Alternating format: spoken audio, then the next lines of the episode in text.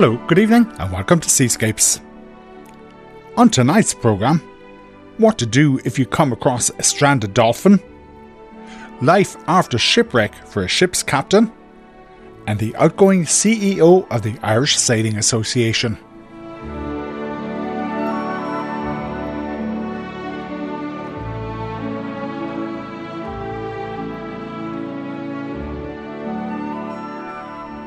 In 1991, the government declared that all waters within the Irish Exclusive Economic Zone would be a whale and dolphin sanctuary.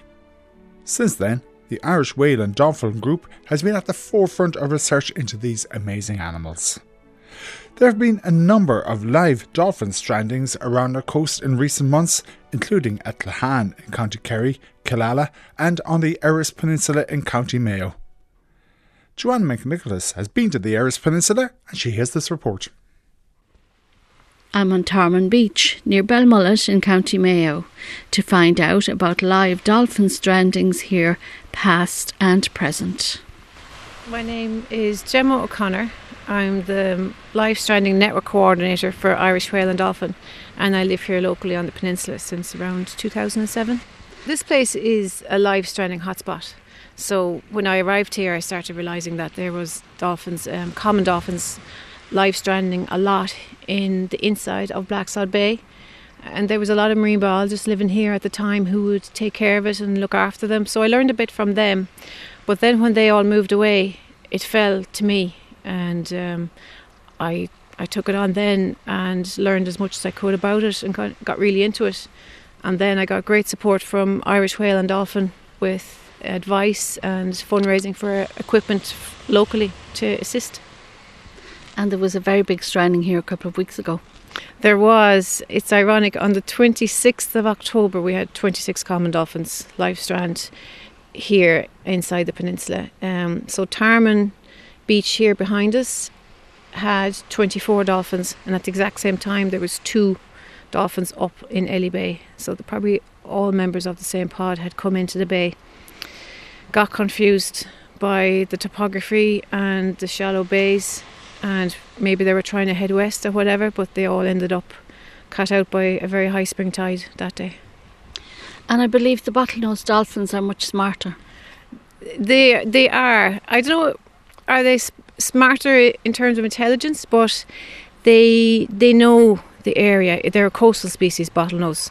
So they have their their routes, their favorite place to eat um, places that they hang out, go for a surf, and they know this area really, really well. So they wouldn't, you w- if you had a bottlenose dolphin stranded in here, you'd be quite worried about it. There'd be something else going on. It's, it's probably a sick dolphin.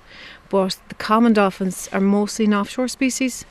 So they're used to deep water. So when they come in here, they wouldn't realise that the tidal range in Tarman can go from like a four metre tide down to 0.9 of a metre in a very short time and they do get caught out. They do get confused, and they're quite healthy when they come in, which is which is interesting. But yeah, the bottlenose no better. And it's true that it's generally younger dolphins that get caught out. Here, it's family groups. Um, I've seen like pretty pretty large adults with worn teeth cut out alongside this year's calves. You know, tiny. They're tiny. They're adorable little things. The calves that get caught out as well. They're, so it's a family, family pods, family units that can strand here en masse. So they're trying to make their way out to the Atlantic. When they get caught out, we've noticed here that they're they're trying to head west a lot, and where we are, it's only it's less than two kilometres across the peninsula to deep um, deep water of the west coast. What do you do when you actually find the dolphins here when they've stranded? What's the next step? So first thing we do is um, is stabilize them anyone that's on their side, um, I get them all rolled upright, and then you dig trenches or holes under their pectoral fins, which are the fins that stick out the side. That takes the pressure off them because it's quite painful for those fins to be kind of stretched outwards as as they're lying down. Um, and then we keep them cool because they will overheat really, really fast. And overheating is one is is the major killer of them, especially in the summer.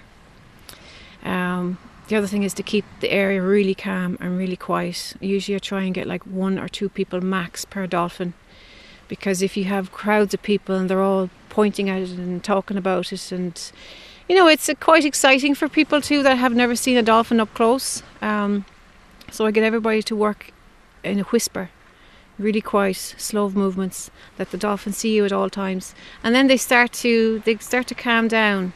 Some of them you know they begin to trust you um, and keeping them cool keep wetting that, that dorsal fin the, the tail flukes the pectoral fins keep wetting those because they're the heat exchangers. That's how they shed their heat. Um, and then you cover their skin with light coloured wet sheets. You can use towels if that's all you have to hand. We use them here because this is a windy area so it's kind of handy to have them. But in the summer sheets are better. Light coloured wet sheets and in the event that somebody is walking a beach someday and comes across a stranded dolphin, what are they supposed to do and who do they contact? So, if they can take a photograph, um, that'd be great, and then contact Irish Whale and Dolphin Group, and then they'll contact me, especially if it's here in Erris, they'll contact me, and then there's a local group of volunteers, it's the Mayo Irish Whale and Dolphin Group and those volunteers they have like a kit bag packed. They if they can get out of work or whatever they're doing they're ready to come most of the time. Um, a group will form then and we'll help the dolphin. But we also need to see that it's a dolphin that can be refloated. N- not always is it right to, to put them back into sea and expect them to swim off because you do get cases where you have a very sick dolphin that comes in. We've had two actually this year. We've had two white beaked dolphins they're an offshore species and they came in within five or six months of each other and they were not suitable for refloat. They were severely sick, severely emaciated. Um, one came in on the west coast. So that's always an indicator when you have a dolphin coming in from deep water onto a beach on the west of the peninsula. It's it's usually not by accident. It's weak and it's sick. And is there anything somebody shouldn't do if they find a dolphin?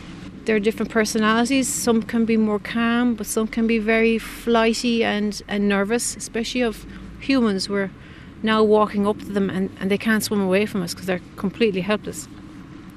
So, if, like, when people start trying to drag them into the water and pull them by the tails, which is completely incorrect, or if the mother is too big to lift, to, to move, and I've heard of people lifting up the calves and taking the calves out to what to deep water without the mother, they go into a panic, they can go into shock. And shock is a massive killer. Shock can actually kill them. Um, and their skin is really, really delicate. It's I always tell people it's like an aubergine. You pick up an aubergine in the shop and you touch it, like it's it's that kind of texture. And if you did nick them with your nail, you know, you'll see scratches on them. Their skin can get damaged really easily. It can happen that people will pour water over the dolphin's head just as they're opening that blowhole. Now you've got salt water going down into the lungs. That's why we always say stay away from the blowhole and keep protected.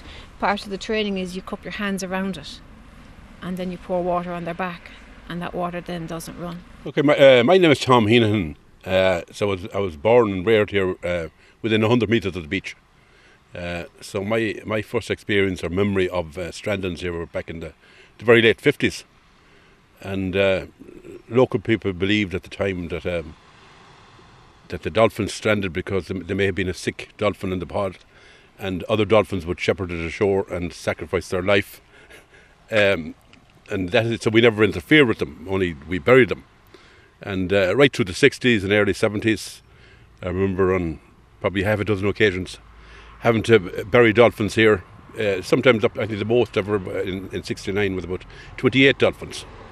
Uh, so that was the belief. So we never interfered with them. And, and, and uh, I worked for a, a, short number of years in, in, in the lighthouse service, and it was a, a, a, belief that was held all around the coast that these dolphins came ashore to shepherded a sick dolphin ashore, and they should be left alone. And that's what we used to do. And for pub- public health reasons, we would bury them on the beach. So, did you bury 28 dolphins here? We did indeed, yeah. Yeah, the lo- local local people would get together for public health reasons, and you would bury them on the beach, yeah. Yeah, they be up. They very. They come in when spring tides. to be very high in the beach, so it was a fairly simple operation to excavate shallow holes and just roll them into the holes, and that was it. From about I would remember the first occasion, about '59, when three or four dolphins come in, and and right through the, the '60s, and uh, this continued to happen. And um, it was really only in, in the 80s that I remember um, people getting together and, and thinking, you mean this wasn't right what we believed in? And there was efforts being made to refloat them, and sometimes that was success- successful, and sometimes not.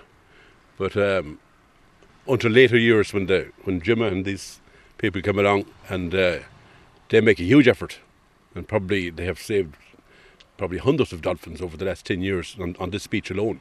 In my youth, we would have experienced possibly up to ten strandings over, over a period of 10 years. Uh, sometimes you might get a couple of years, and some years would go by and there'd be none. Uh, but usually, usually you'd have a half a dozen, a dozen, as I say, about one time 28. Um, and uh, I think they would have expired within hour, hours of being spotted. Uh, we would have found them at, at, at the top of the tide. Uh, some would have already been uh, um, dead, and within a couple of hours, they'd all I mean, be in serious difficulty. So the local group here have Mayo IWDG Facebook page. All the local groups have their own page, and that's where people can keep up to date with what's going on locally, what's come in, um, strandings and sightings as well. It's not it's not all strandings. There's many of the local groups wouldn't have any strandings, but they have some amazing sightings. So those people carry out headland watches, and they record that data in the free free reporting app by Irish Whale and Dolphin, and that data is going back 30 years. There can be lots going on, but if nobody sees it or if nobody logs it, then that data isn't there. And what's the name of the app? If you go to the App Store or the Google Store, just type in IWDG reporting app, and it'll be the first one that comes up. Joanna McNicholas reporting. What happens to a ship's captain who's been shipwrecked is there life afterwards? Well, Norman Freeman met one such captain in a far off corner of the world. When a ship is badly damaged or wrecked, the captain is usually held responsible.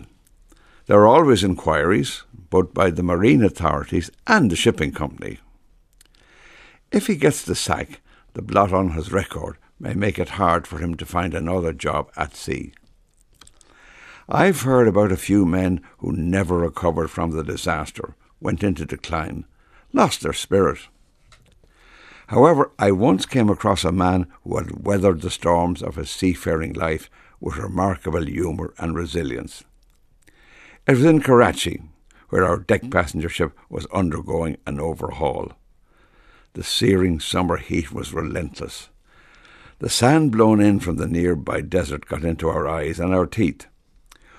What made the whole thing worse was that for much of the daylight hours we were within sight and sound of the endless whining and rasping of a battered old dredger working in a channel nearby. The dripping chain of heavy iron buckets groaned and grated as they moved upwards endlessly. We couldn't keep the sound out of our ears any more than we could keep the sand out of our hair. Then one night in the bar of a seedy hotel, the second mate and I got talking to a fat, elderly Englishman. He was a jolly fellow, told jokes, laughed easily. His face was beetroot red, partly from the effects of sun and glare, and we reckoned something to do with the amount of alcohol he drank. It turned out that he was the captain of the dredger. He sat cheerfully in the bar every evening.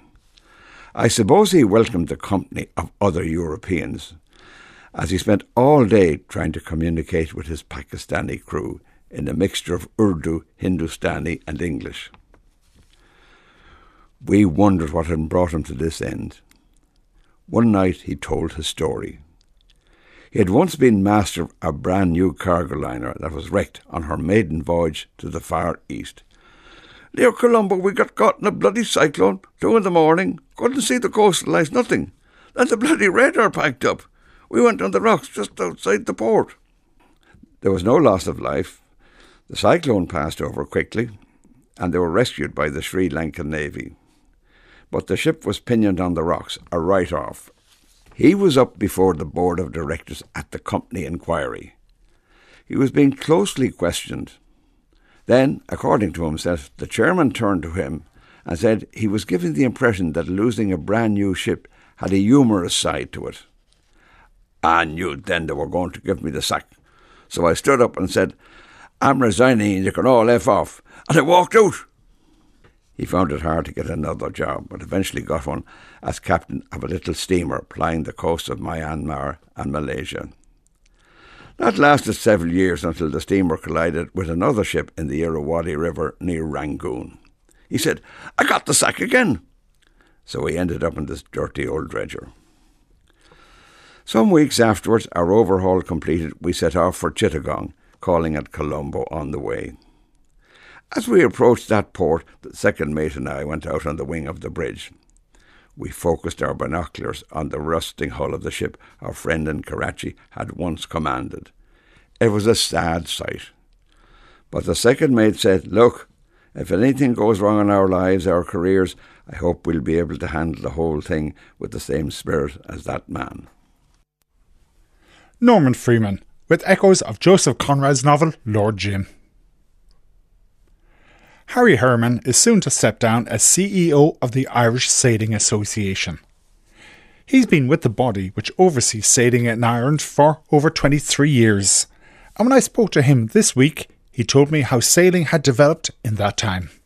Yeah, the sport's changed dramatically. Uh, you know, in 23 years, the sporting landscape in, generally has changed, but sailing, the way it's managed and operated, the way people participate, um, it's it's changed really quite extensively. Um, I've, been, I've been really lucky to have a really good team around me um, to kind of manage the change as it, as it came. But, uh, you know, on the sort of, well, what I'd call the negative side, there's a lot more uh, paper and bureaucracy and uh, you know all the GDPR and safeguarding and governance and all that kind of stuff, which is which is all good stuff. It all needs to be done, but it creates an, an awful lot more headache for everyone involved in the administration. I'm not just talking about RSA, I'm talking about the clubs as well and the training centres.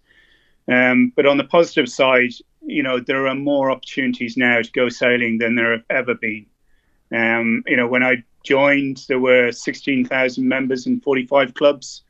Uh, we've now got 24,000 members in 65 clubs. So that's a, a 50% increase in that time, which is phenomenal. Um, I think the the clubs and the, the sport has has grown in terms of uh, its diversity. So sailing clubs are not just traditional sailing clubs coming down on Saturday afternoon, racing around the cans and going home again. Uh, they're a lot more diverse than that. They've started to introduce alternative activities uh, and other water sports. Uh, and you'll see in many clubs now, you've got kayaks there that are available.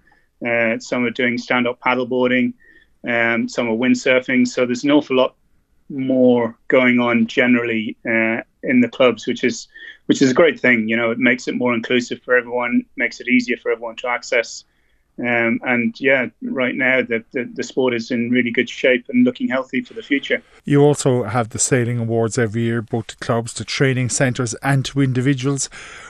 Name an individual for me that stuck out for you in your time there. That's got one of these awards. You know, the obvious one is Annalise. Um, she's a absolute ambassador for sailing. Uh, her medal in Rio uh, was obviously spectacular. Uh, she's now a household name uh, which we've never had in sailing before. So, yeah, she's she's a standout ambassador for sailing and, and someone who has done phenomenal um, work in terms of promoting the sport in a positive way and, and an accessible way by bringing it into households, which is uh, which has been hugely beneficial for us all. We have other up and coming sailors, Olympic sailors, Finn Lynch and Eve McMahon to name just two. Yeah, I mean, Eve's had a phenomenal year this year.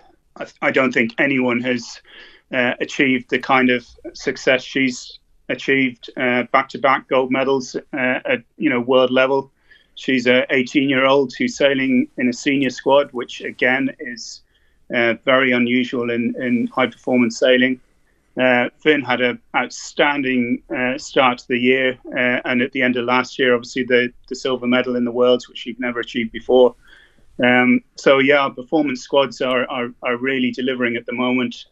Uh, at junior level this year, we've had the best uh, season in terms of medal success uh, in our history, uh, which is which is phenomenal, and that's really as a result of a lot of work uh, behind the scenes with our performance program, um, our work with Sport Ireland and the Institute in terms of putting together a structure that helps to breed um, performance sailors for those sailors who who want to go down that route. And uh, you know, it's obviously not for everybody. It's a pretty ruthless uh, system. It has to be uh, to win a gold medal or to win any medal uh, at world level these days. You you you have to be very very committed um, and uh, in in all sport. So.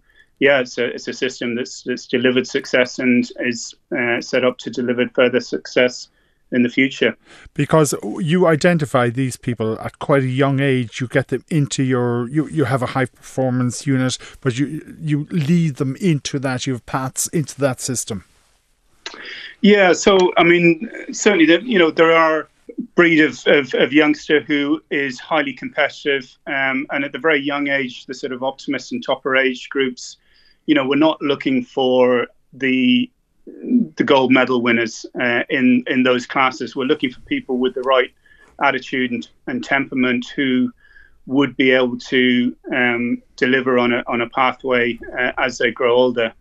Um, so the, at the very beginning, it's not all about it's not all about success at medals. It's about really getting a rounded individual um, and and teaching them, um, you know, how to how to perform as they as they grow older.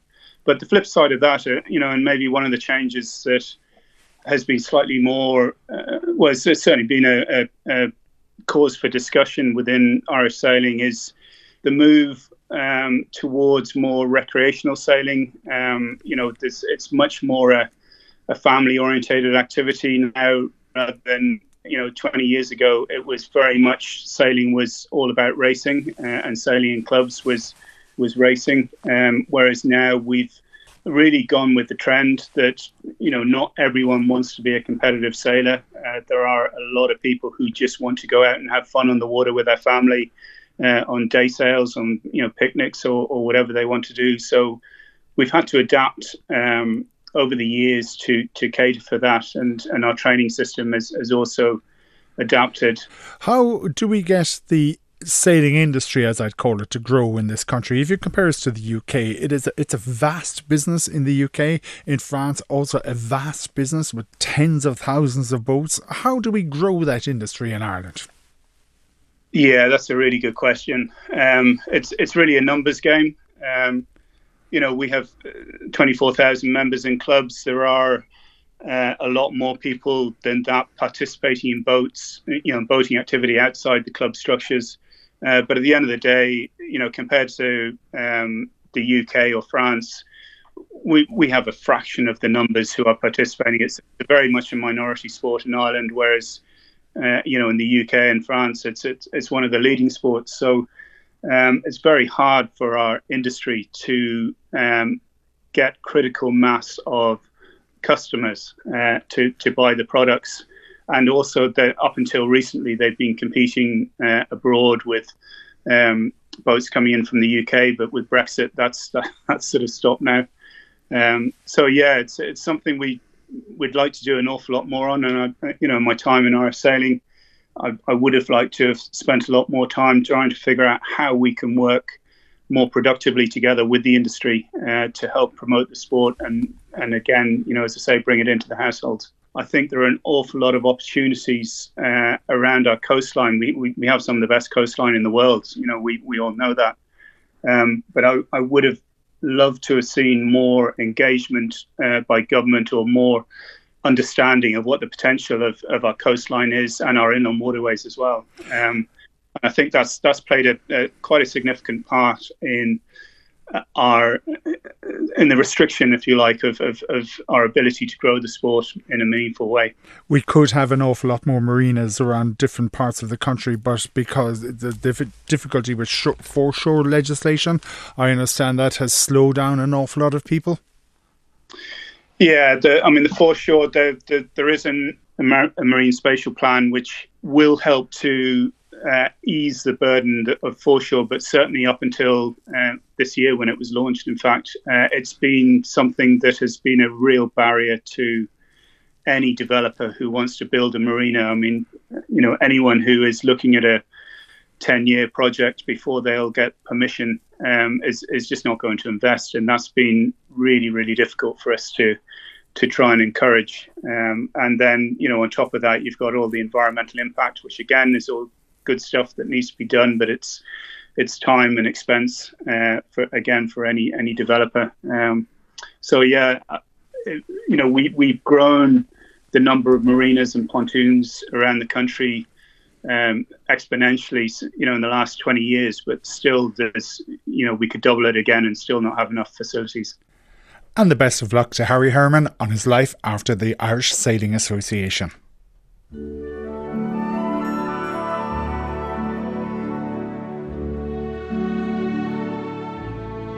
And that's it for Seascapes for this week. We're back at the same time next Friday.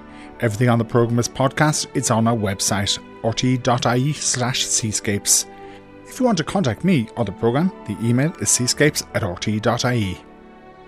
If you're anywhere on or near the water over the next week, stay safe. And Seascapes is presented and produced by Fergal Keane.